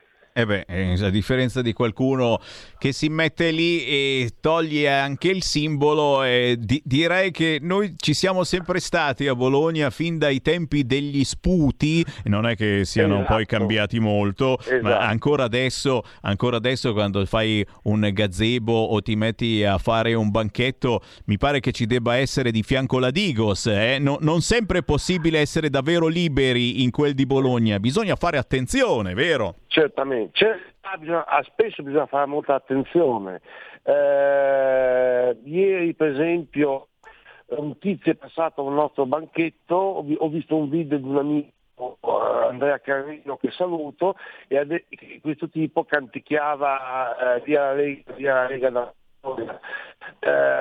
Quindi tutti noi lottiamo con del buon senso, perché il buon senso sta alla base di tutto quello che facciamo quotidianamente, però il buon senso non ci rincorre e ci sono persone che continuamente ci disturbano, però noi non li consideriamo nemmeno, perché il nostro motto guarda e passa. Ah, sì, e noi siamo... Assolutamente sì, il bello della Lega è che in tutti questi anni davvero le abbiamo prese molte volte, ci hanno distrutto gazebo, a volte le abbiamo prese proprio fisicamente, ma noi non reagiamo, la nostra reazione è silenziosa, ed è la reazione che avete poi voi, cari cittadini di Bologna in questo caso, quando è il momento di votare scegliete proprio la Lega, o quando è il momento di parlare con qualcuno, vedete il gazebo della Lega a Bologna o altre zone d'Italia, andate lì e ci parlate, dite le cose che non funzionano nella vostra zona, dite che siete effettivamente soggiogati a Bologna da una sinistra che comanda, che se ne fotte perché ha sempre la certezza, la sicurezza, tanto vinciamo noi, no? E quindi se ne frega assolutamente poi dei cittadini. E il bello della Lega è che invece non soltanto sotto elezioni, ma tutto l'anno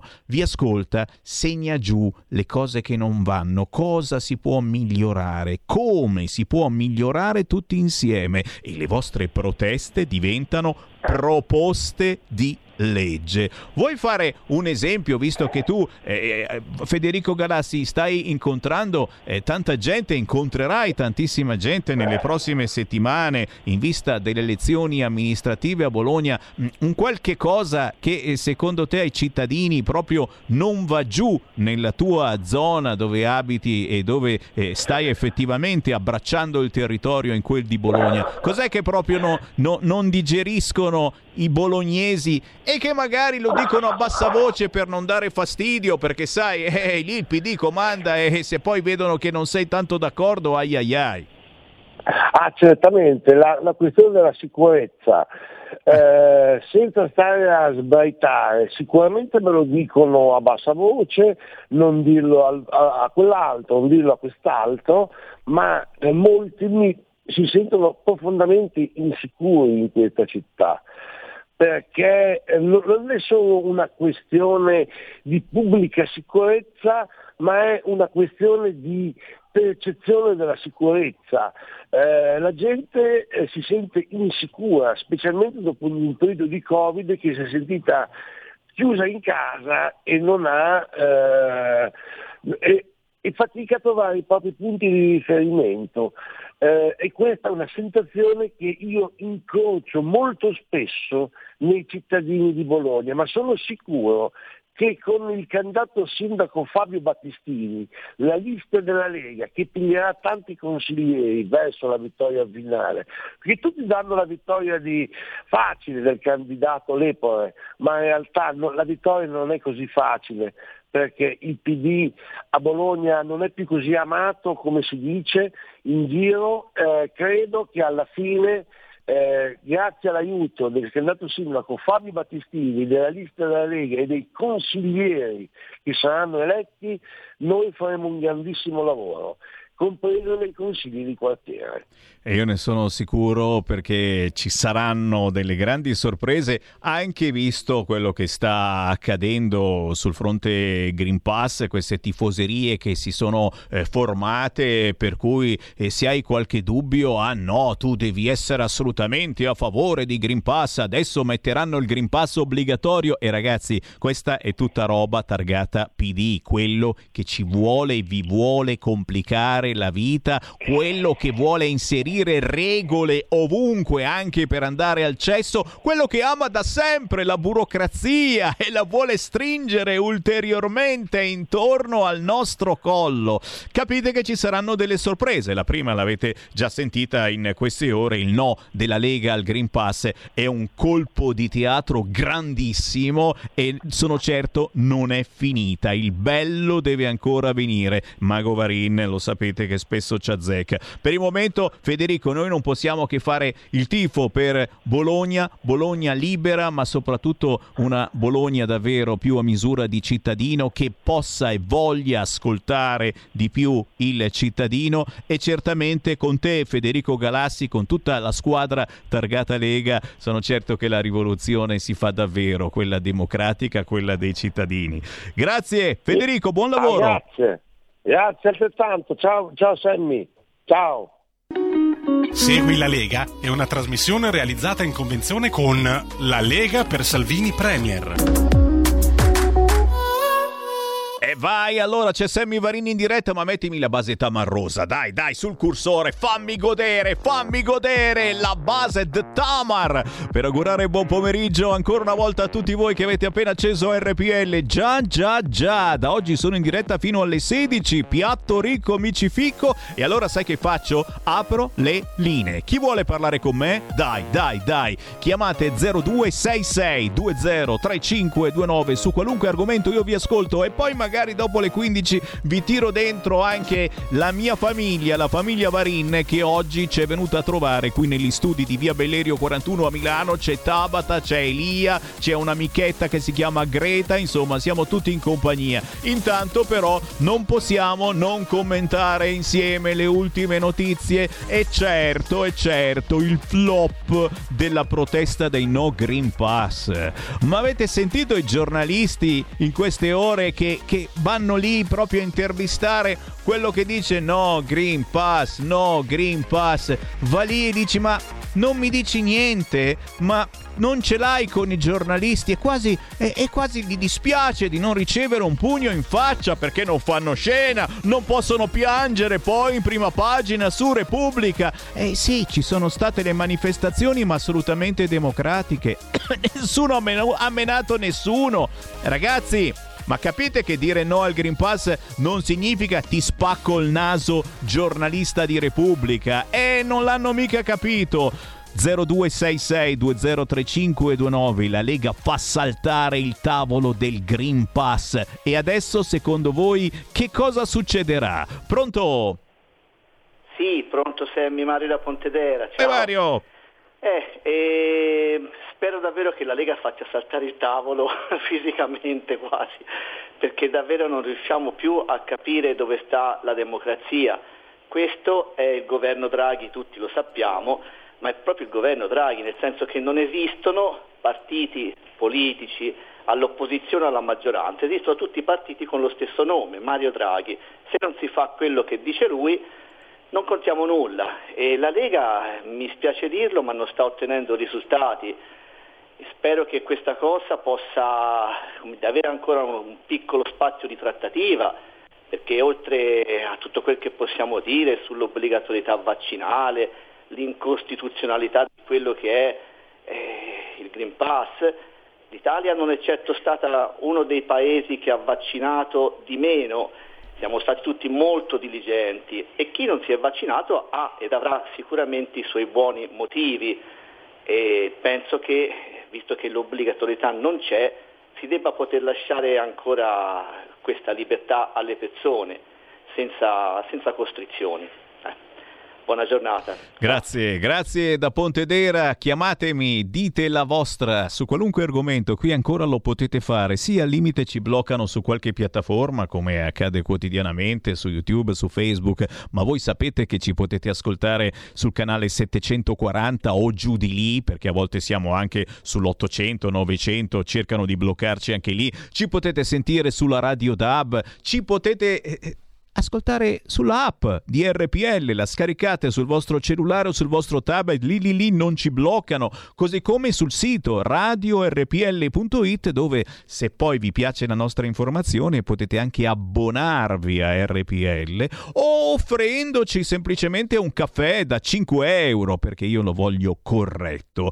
Intanto questa mattina avete sentito Claudio Borghi Aquilini, già intervistato dal nostro direttore Giulio Cainarca, uno di quelli che ha votato no ieri in Commissione Affari Costituzionali, che, non so se lo sapete, è un piccolo parlamentino, è un Parlamento in miniatura, e quindi cosa vuol dire? Vuol dire che la Lega ha votato no, ok, ma il Green Pass è passato lo stesso. Quindi non più il governo, ma in questo caso il Parlamento ha detto sì al Green Pass. Cosa farà adesso la Lega? Secondo me, tra oggi e domani succede ancora qualche cosa. Cosa vorreste che potesse mai accadere?